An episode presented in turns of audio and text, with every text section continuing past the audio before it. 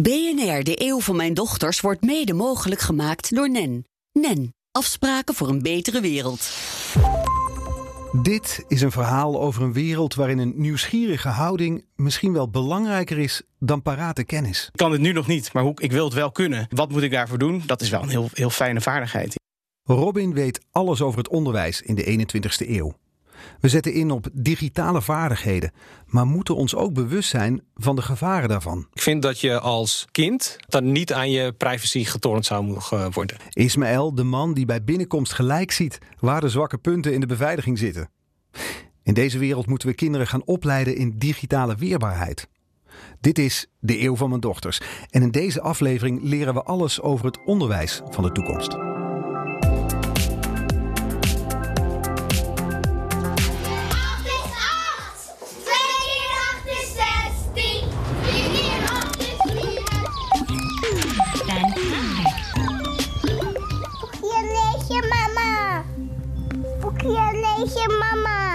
Mijn tweelingdochters Puk en Keesje zijn 2,5 jaar oud. Het zijn kinderen van de 21ste eeuw.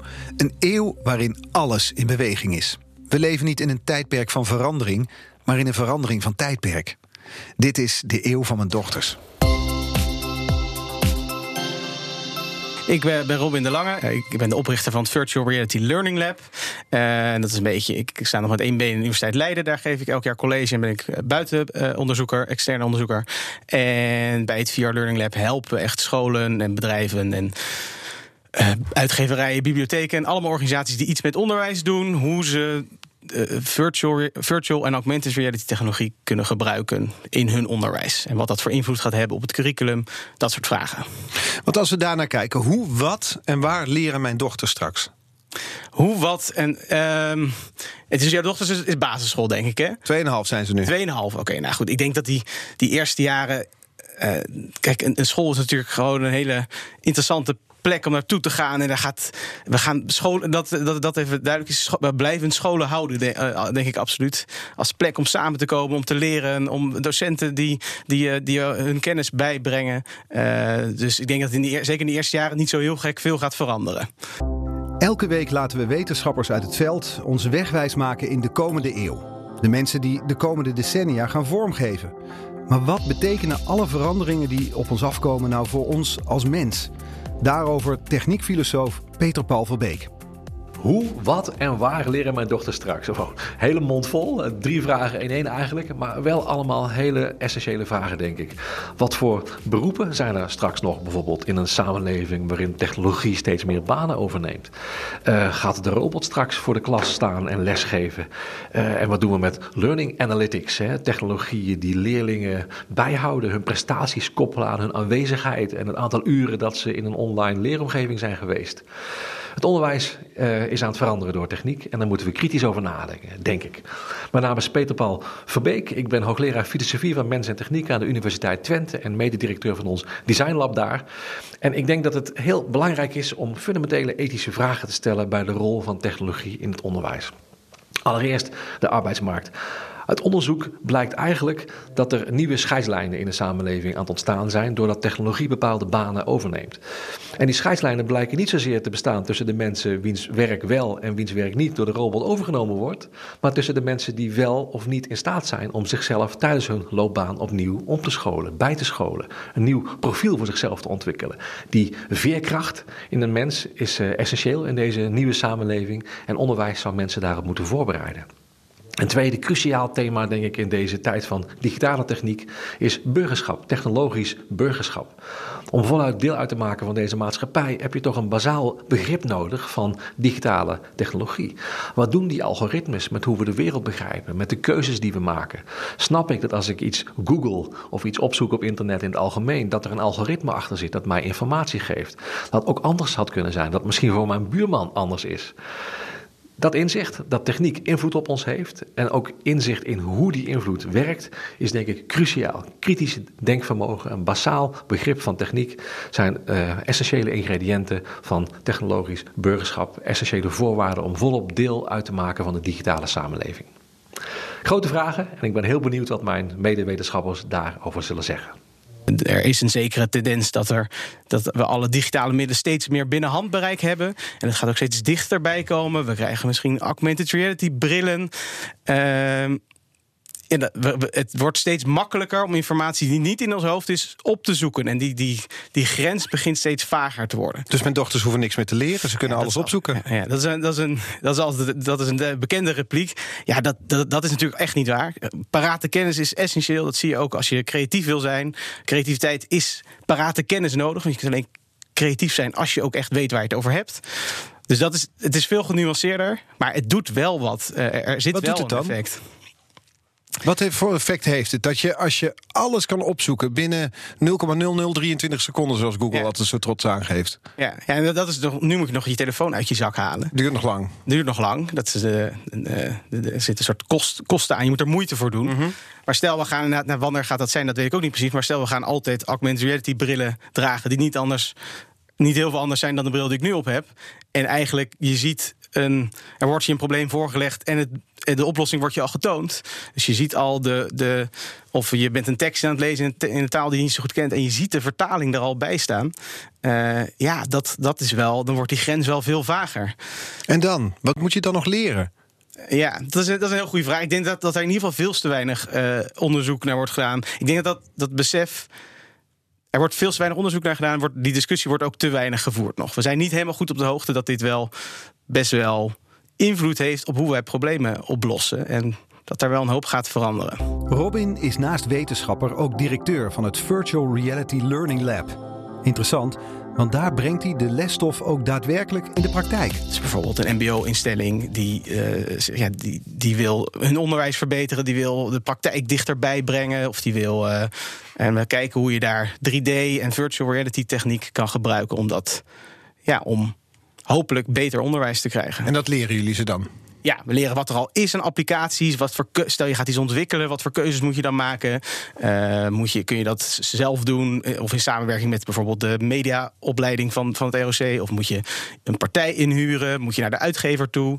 Eh, en soms is er ook al heel veel voorhanden. Ja, maar het is eigenlijk zo, je bent een mbo-opleiding, je, leerlingen kunnen bijvoorbeeld automonteur worden, ik noem maar Ja. iets. Dan kunnen jullie ze uitleggen, nou als je nu een virtual reality toepast, dan kunnen ze al veel concreter zien hoe je iets Ja. Repareert. Ja, precies. Of je kunt echt die vaardigheid. Dus dat is een heel mooi effect van VR. Je kunt, een, je kunt vaardigheden op heel.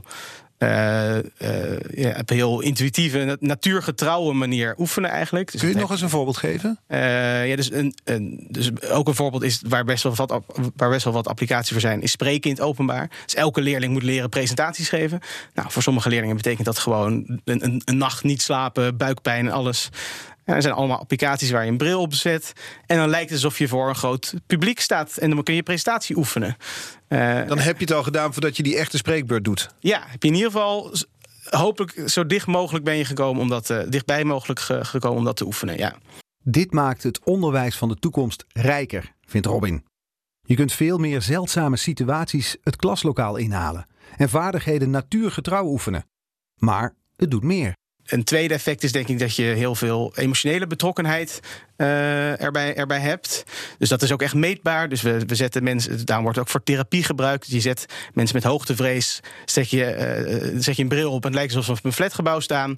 En daarna meet je eh, hun lichamelijke respons. En je ziet gewoon dat ze verhoogde hartslag krijgen, zwetende handen, alle effecten die we ervaren wanneer, we, wanneer we in de echte wereld dat zouden doen. Ehm, Dus je maakt het concreter. Je maakt eigenlijk dat leerlingen, ook al is het virtual reality, in wezen al beter voorbereid zijn op de realiteit waarin Ja. ze later terechtkomen. Ja, maar die emotionele betrokkenheid is ook wel interessant. Als je slecht nieuwsgesprekken moet oefenen, bijvoorbeeld voor, eh, als voor artsen of, of verpleegkundigen. Ja, dat, dat, dat, de eerste keer dat je dat tegenkomt, is op een, is op een hele stressvolle, in een heel stressvolle situatie. Wat als je het nou als, als kunt oefenen? Iemand zit er, je moet iemand vertellen dat, eh, dat hij of zij kanker heeft. Hoe, hoe pak je dat aan? En wat zijn, de, wat zijn de emotionele effecten daarbij? Als je dat daar middenin kunt staan en met acteurs dat kunt, kunt filmen en, en het lijkt alsof je daarbij bent. Ja, dat, dat kan heel krachtig zijn, denk ik. Eigenlijk zeg je, je kan elke situatie in virtual reality nabootsen. Ja. En zo kun je leerlingen voorbereiden op dat wat ze later tegenkomen. Ja, ja. Dat is zoiets anders dan Duitse woordjes stampen of bij aardrijkskunde leren welke hoofdstad eh, bij welk land hoort. Ja, het is wel heel anders. Hè? Ik denk dat bijvoorbeeld woordjes stampen lijkt me ook niet direct heel erg voor de hand liggen. Maar het andere gebied dat je noemt aardrijkskunde, dat, is, dat, is, daar spreekt, dat spreekt heel erg tot de verbeelding, denk ik. Dus je, dan, dat een aardrijkskundedocent de hele klas met een VR-bril op meeneemt naar hele bijzondere plekken. Ik had laatst een aardrijkskundedocent die zette me in een eh, die zette me ergens in, de, in een dal neer. En ik moest, de vraag was: is dit een rivierdal of een gletsjerdal? Moest ik denken: hoe zien die vormen van die, van die bergen er nou uit? Is het een V-vorm of een U-vorm? En ja, zo kreeg ik heel erg die theorie die ik ooit lang geleden had, eh, had geleerd als ezelsbruggetje. Moest ik nu gewoon in. Gewoon toepassen, terwijl het leek alsof ik midden, eh, midden tussen de bergen stond. Met mijn docent erbij. Ja, dat is wel, wel uniek, vind ik dat. Als je het over het onderwijs van de toekomst hebt, ontkom je niet aan de term 21st century skills. Vaardigheden van de 21ste eeuw. Samenwerken, creatieve oplossingen bedenken, mediawijsheid. Dat klinkt mooi, maar in de onderwijswereld wordt er wisselend over gedacht. ook wel, zit, is ook wel kritiek op die, op die lijst, omdat het. Nogmaals, wat ik, wat, ik eerder zei, omdat het veel van die vaardigheden zijn, die kun je niet zo. Je kunt niet iemand creativiteit gaan bijleren. Je moet ook gewoon kennis daarvoor hebben. Dat is essentieel om creatief te kunnen worden, om creatief te kunnen zijn. Dus je hogere orde vaardigheden hebben, hebben een basis in kennis nodig. Eh, dus ja, je kunt wel, je wordt geen. Om een Duits voorbeeld te noemen, je hebt Duitse woordenschat nodig om, om een gedicht in Duits te kunnen schrijven. Daar, daar zie je het heel duidelijk. Eh, dus 21st century skills komen vaak ter sprake. En inderdaad, ik denk wel dat dat parate kennis gaat wel ietsje minder belangrijk worden. Eh, want ja, ik hoef niet meer. Ik heb hoeveel. Dus op, ik leerde op de basisschool hoeveel, hoeveel topo moest je leren. Ik heb echt honderden plaatsen in Nederland geleerd, volgens mij. Ja, natuurlijk, het is handig om een, om een algemeen idee te hebben van hoe Nederland in, er, eruit ziet en waar, je, waar Leeuwarden ligt. Eh, maar meestal zet je toch natuurlijk gewoon je navigatie aan. En is dat, gewoon, dat is gewoon minder belangrijk geworden. Eh, En de ruimte die daarmee vrijkomt, doordat je dat niet hoeft- te leren, die kunnen we dan toepassen. Die kunnen we gebruiken om kinderen voor te bereiden op dat wat ze de komende eeuw nodig hebben. Ja, ik denk Andere dat het wel goed is om wat meer. Om een beetje los te laten dat iemand dat we bepaalde basiskennis misschien. eh, wat we, wat, het is natuurlijk heel moeilijk altijd onderwijs, want jij hebt iets geleerd. En je vindt dan heel erg dat de rest, dat de kinderen dat ook moeten leren. En dat moeten soms misschien een beetje loslaten, omdat die parate kennis ietsje minder belangrijk wordt. En iets meer gaan concentreren ook op. op op eh, vaardigheden, op, eh, op, op hoe, hoe kun je nou zelf leren en hoe krijg je ze ook gemotiveerd om veel langer te blijven leren. Probleem op je werk, even een e-learning doen om dat probleem op te lossen. We blijven ons leven lang leren. Ik moet mijn dochters eigenlijk leren leren. De focus moet wel blijven liggen op basisvaardigheden, alhoewel er ook iets verandert. Maar gaandeweg, naarmate ze wat ouder worden, kunnen we denk ik wel af en toe ietsje vrijer laten. En, eh, en ja, wordt een soort algemene houding, eh, een, een, een, een nieuwsgierige houding. En een houding waarin je, als je een probleem tegenkomt, hoe kan ik dat nou oplossen? Hoe kan ik gaan zoeken op, hoe kan ik informatie zoeken om. Ik kan het nu nog niet, maar hoe, ik wil het wel kunnen. Eh, wat moet ik daarvoor doen? Dat is wel een heel, heel fijne vaardigheid. Ja, ik gebruik het elke dag in ieder geval. Eh, en dat zie je bij leerlingen zie je echt nog niet. Je ziet ook, ook 15-jarigen, die, hebben, die weten iets niet. Ze steken gewoon hun, hun vinger op. Ja, dat kan tot, totdat je van school afgaat. Dan kun je je vinger niet meer Dan kun je je opsteken. vinger niet meer opsteken. En dan moet je gewoon op een gegeven moment weten... hoe kan ik, hier nou zelf, ach, hoe kan ik mezelf dit leren? Ja. En dat is eigenlijk toch het onderwijs van de toekomst. Dat ze dat gaan kunnen.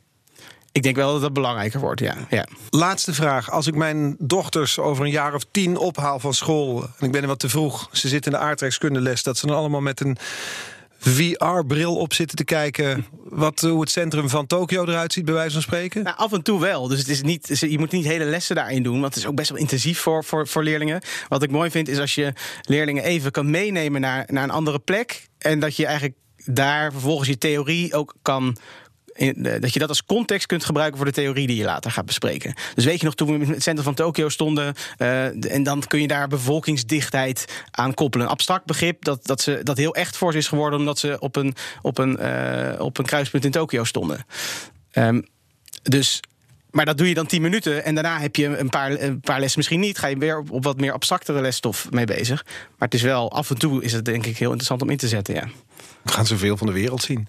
Ja, zeker, ja. U luistert naar BNR, de eeuw van mijn dochters. En in deze aflevering leren we alles over het onderwijs van de toekomst. Mijn naam is Ismail Amidoet. Ik ben in het dagelijks leven hoofd digitale beveiliging bij de Nederlandse Bank. En ik ben verder ook voorzitter en oprichter van Stichting Cyberschool. Ismaël is uit eigen overtuiging de Cyberschool gestart.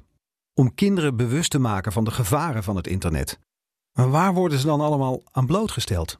Wat wij ze leren vanuit onze, eh, vanuit onze stichting is... eh, nou, wat gebeurt er als je op een malafide linkje klikt? Eh, wat gebeurt er als je gebruik maakt van openbare wifi?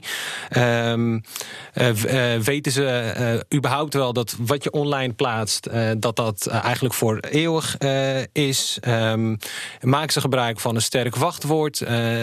zaken als cyberpesten, et cetera, et cetera. Dus eigenlijk wat jullie doen is kinderen nou ja, opleiden dat online niet alles veilig is. Ze uitleggen dat ze weerbaar moeten zijn. Absoluut, absoluut. Ik denk dat eh, online zijn eh, heel veel leuke dingen met zich eh, meebrengt. Alleen je moet wel in het achterhoofd houden dat er ook gevaren aankleven. En hoe je met deze gevaren zou moeten omgaan. En net zo goed als dat je tegen je eigen kinderen vertelt dat ze niet met een vreemde meneer mee moeten lopen. Geen snoepjes aan moeten nemen. bij het oversteken om zich heen moeten kijken. Dus in de fysieke wereld doen we dat wel alle, alle zorgen eh, met de kinderen bespreken. Alleen eh, ja, voor de digitale wereld doen we dat eh, te weinig. Want, want neem ons eens mee. Je bent, mijn kinderen zijn nu 2,5, dus misschien nog wat jong, maar eh, straks gaan ze naar de basisschool. Hoe ziet het gedrag van een, van een basisschoolleerling online eruit en welke risico's lopen ze dan? Eh, nou ja, eh, de, de lessen die wij verzorgen. Hè, dus ehm, eh, eh, scholen kunnen ons contacteren via onze website. Eh, ze kunnen een mail sturen of bellen. En dan komen wij op locatie en dan geven wij deze lessen. En wat je ziet is dat eh, de verhalen die de kinderen ook geven. eh, van joh, ik ben ook een keer eh, slachtoffer geweest eh, van, van cybercrime. Dus dat mijn account is eh, eh, gehackt. Dat kan een spelaccount zijn of social media. Dus dat ze toch al in aanraking zijn geweest. Toch een aantal procent in aanraking is geweest met, met cybercrime. Dus dat, en dat is wel een zorgwekkende ontwikkeling. Uit onderzoek van het CBS blijkt dat 1 op de 9 internetgebruikers slachtoffer is van cyberdelicten. Dan gaat het vooral om fraude bij online aankopen. En jongeren zijn het vaak slachtoffer van cybercrime. Dus is het volgens Ismaël essentieel in het onderwijs van de toekomst kinderen hierop te wijzen. Niet alleen meer de hoofdsteden van de provincies leren, maar ook hoe je online veilig kan zijn. Wat kan er misgaan bij zesjarigen, vraag je je af. Er worden natuurlijk profielen bij eh, gehouden. We hebben een iPad uitgelezen en daar stonden 12 apps op. En daar hebben we eh, uitgezocht welke verbindingen er, werden, er tot stand werden gebracht. En dat waren er honderden, die naar alle uithoeken van de wereld eh, gingen. En als we de, eh, keken wat er getransporteerd werd, dan waren dat bijvoorbeeld ook eh, privacygevoelige gegevens. En dat ging om een. eh, en een van de apps, die is al meer dan 10 miljoen keer gedownload. En eh, bleek ook eh, ernstige beveiligingslekken te bevatten. En daar eh, is ook melding van eh, gemaakt. Ja, dus je hebt een kinderspelletje en dan denk je argeloos, oh dat kan ik downloaden, want dan mijn kinderen daarop spelen. Maar dat speelt allerlei informatie door. Naar wie dan? Eh, ja, naar verschillende organisaties. En, wat doen ze eh, daarmee? ik kan me best voorstellen dat dat ook eh, marketingbedrijven zijn die baat hebben bij ja, informatie over, over bepaalde personen. Hè. Dus dat ze profielen kunnen maken en die kunnen weer worden doorverkocht aan bedrijven die geïnteresseerd zijn. En wat maakt het uit? Wat is er erg aan? Ehm, dat hoeft niet eh, op dit moment eh, niet eh, erg te zijn. Hè. Dat kun je als ouder zeggen, dat vind ik niet erg. Maar ik vind dat je als kind... dat er niet aan je privacy getornd zou mogen worden. Nee, dus als kind verdien je ook privacy. Exact. Ja, en zonder dat we het weten, geven we heel veel van de privacy van onze kinderen online weg. Omdat we nou eenmaal een beetje achterloos die apps naar binnen halen. Precies. Nu, nu even naar wat er gebeurt als jullie binnenkomen. Jullie komen een klaslokaal binnen. Ja. Dan zeg je: eh, Hallo, ik kom vertellen over online veiligheid. Wa- Wat laat. Je komt die- zo'n klaslokaal binnen. Wat laat je kinderen zien? Wat doe je met ze? Ja, we hebben interactieve eh, lessen. En ik begin stevast met het vertellen dat ik een aantal jaren geleden in San Francisco eh, zelf eh, gehackt ben. Pardon? Ja, dat, eh, dat hoor je goed. En jij was hoofd cybersecurity bij de Nederlandse Bank? ja, dat was ik op dat moment nog niet. Oh, knap dat je dat nog geworden bent. Dus ik, ik kan uit ervaring spreken, Aard. Hoe was je gehackt? Eh, nou, wat, wat ik gedaan had, ik had. ehm, gebruik gemaakt van openbare wifi-netwerk. Omdat eh, het eh, destijds vrij duur was om eh, van mijn 4G-verbinding gebruik te maken. Ah, ja, ja, ja. En eh, nou, op het moment dat ik eh, landde, eh, kreeg ik geen eh, toegang meer tot mijn Hotmail-account. En, nou, eh, en ik eh, dacht dat het te wijten was aan mijn vermoeidheid... dat ik al drie keer een verkeerd wachtwoord had ingetypt. En uh, uh, Dat was niet zo. dat was niet zo, nee. Nee. Dus, uh, en gelukkig had ik mijn nummer gekoppeld aan het account. Dus op die manier kon ik hem alsnog. Uh, maar er zijn er volgens mij twee verschillende dingen. Aan de ene kant heb je de privacy waar je het over had. Dus je kan een app downloaden achterloos en dan geef je een heleboel informatie weg. Ja. De andere kant is hacken. Dus Ja. dat mensen toegang willen tot jouw account zonder dat jij ze daar toestemming voor geeft. Uh, ja, en soms geven we onbewust slash bewust uh, zelf uh, toegang. Want we hebben ook uh, een app, een kinderapp gezien. waarbij je de app kunt installeren als je akkoord gaat. Dat is ook gebruik maken van je microfoon en van je camera. En mijn vraag is dan, is het noodzakelijk om het spel te kunnen spelen? Of ze luisteren mee en kijken mee. Juist. Ja. ja. Want, maar ja, dat is misschien heel onbenullig van mij of naïef. En jij weet veel meer van deze wereld dan ik. Maar ik vraag me altijd af, wat heeft zo'n hacker eraan om in een mailbox van een kind te komen? Of in de account bij een spelletje van een kind? Wat kun je daarmee? Uh, ja, nou ja, kijk, um, spelaccounts zijn uh, ook geld uh, waard. Er staan bepaalde credits op of bepaalde mijlpalen die gehaald zijn. Maar kinderen zijn. In ieder geval zelf ook, uh, ook dader. Hè? Dus als je het voorbeeld kijkt van Onur, uh, Onur, die, waarbij afbeeldingen van hem online zijn geplaatst door leeftijdsgenoten. En ja, die heeft zichzelf van het leven beroofd. Dus kinderen zijn ja, in geval ook dader. en dat maakt, het, ja, dat maakt het alleen nog uh, belangrijker om ook aan te geven, hè, want dat doen we ook tijdens onze lessen, dat bijvoorbeeld cyberpesten, mm -hmm. dat dat uh, evenveel pijn doet als iemand uh, op het schoolplein pesten. en ik denk dat. Er is geen verschil. Er is, er is geen verschil, alleen misschien wel in het kinderbrein nog. ja. Dat denk ik van, nou, dit doen we digitaal, dus dat doet minder pijn. Scherpte dus. En kinderen daarin meenemen. Dit soort lessen zouden daarom vast onderdeel van het lespakket in de toekomst moeten worden, vindt Ismaël. En daar hebben we zelf ook baat bij. Er wordt geschat dat we 10 miljard euro schade hebben door cybercrime. En de kinderen die we nu opleiden. Die gaan straks ook het bedrijfsleven in. En op die manier hoop ik juist ook dat het bedrijfsleven dan veiliger wordt. En dat we minder schade uh, hebben als, als, als land zijnde. Want je ziet toch ook dat de digitale wereld verweven is met, met de fysieke wereld. dus ja, dingen die digitaal gebeuren hebben effect op, ons, op ons leven. Ja, en dus met andere woorden, als we ze nu wijzen, maken is de economische schade later minder groot. Ja, dat. En je hoopt ook dat de schade uh, mentaal uh, bij kinderen uh, ook kleiner wordt. Of dat er minder problemen ontstaan bij kinderen door cybercrime. Ja. Misschien hebben jullie ze later wel heel hard nodig bij de Nederlandse bank, die kinderen die je nu aan het opleiden bent. Uh, nou ja, we, we, je, wat je wel ziet is dat kinderen heel erg enthousiast raken van, uh, van, van, van, dit, van dit vakgebied. Dus het, het, hoeft niet per se de Nederlandse bank. Ik, ik ben al blij als, als we meer mensen ja, enthousiast krijgen op dit vakgebied. Want daar hebben we als Nederland heel erg veel uh, belang bij. En je ziet ook de uitspraak van meneer Grapperhaus onlangs... die ook aangeeft dat, dat, dat we echt belang hebben... dat, dat we onszelf beter digitaal beschermen. Ismaël komt de studio binnen met een afgeplakte telefoon. Je weet nooit wie er allemaal meekijkt. Laat hij dit soort dingen ook zien in de klas? Ik denk dat onze, de, grote, onze grootste kracht is, is dat, dat, dat onze sessies interactief zijn. Hè? Dus als wij zeggen van joh, uh, pas op met openbare wifi-netwerken, dan maken wij een eigen openbare wifi-netwerk. En dan uh, kunnen we doen alsof we een van de fastfoodketens zijn of een van de uh, koffiehuizen in de stad. En dan laten we ze zien He, als je via ons openbaar wifi-netwerk uh, gaat, dat we eigenlijk je gegevens kunnen onderscheppen. En dat is echt heel makkelijk gedaan. Er is maar één apparaatje voor nodig, toch? Daar is één apparaatje voor nodig. En op die manier kun je dat dan. Uh, dus daarom nooit een openbaar wifi-netwerk? Tenminste, niet, niet achterloos doen? Niet, niet achterloos uh, doen. Wat neem je nog meer zeker. mee? Nou ja, over sterke wachtwoorden. Hè? Dus dat je, dat je niet welkom 1, 2, 3 als wachtwoord moet gebruiken. Um, Eh, nou, wat ik ook aangeef is dat eh, wat je online plaatst, dat het voor altijd staat. Hè, altijd online blijft staan. En wat we met toestemming ook van een docent. Hè, dus op het moment dat wij geboekt worden eh, door docent Aard, dan gaan wij daar naartoe. En dan zeggen wij, of dan vragen wij op voorhand toestemming of wij diegene mogen googlen en een profiel mogen maken. Ja, en dan komen wij met bepaalde dingen terug waar ook ja, dan docent Aard verrast is dat dat nog op het internet terug te vinden is. Dit is het onderwijs van de toekomst. Dit hoort bij het onderwijs van de toekomst als het aan jou ligt. Maar moet ik me zorgen gaan maken om mijn dochters op dit vlak? Uh, nou ja, uh, zorgen maken. Kijk, we moeten in ieder geval uh, betrokken zijn als ouders. Hè. Je moet weten wat je kind online doet en waar het de informatie vandaan haalt. maar bespreek ook de online activiteiten als ouder. Hè.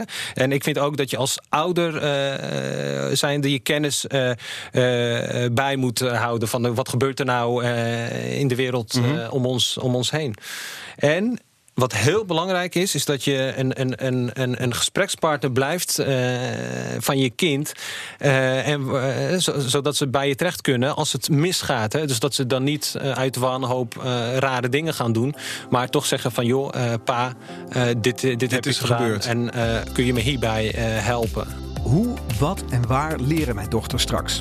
Digitalisering kan het onderwijs rijker maken. Met inzet van virtual reality in de klas kunnen we even voelen hoe het is in Antarctica tijdens de aardrijkskundeles. Aan de andere kant is het ook belangrijk te leren dat we niet zomaar lukraak om moeten gaan met die nieuwe technologische mogelijkheden. Want dan kan het koud op je dak vallen als er iets misgaat. Weet wat het kan en doet. Puk een Keesje, blijf nieuwsgierig en blijf jezelf verwonderen. BNR, de eeuw van mijn dochters, wordt mede mogelijk gemaakt door NEN. NEN, afspraken voor een betere wereld.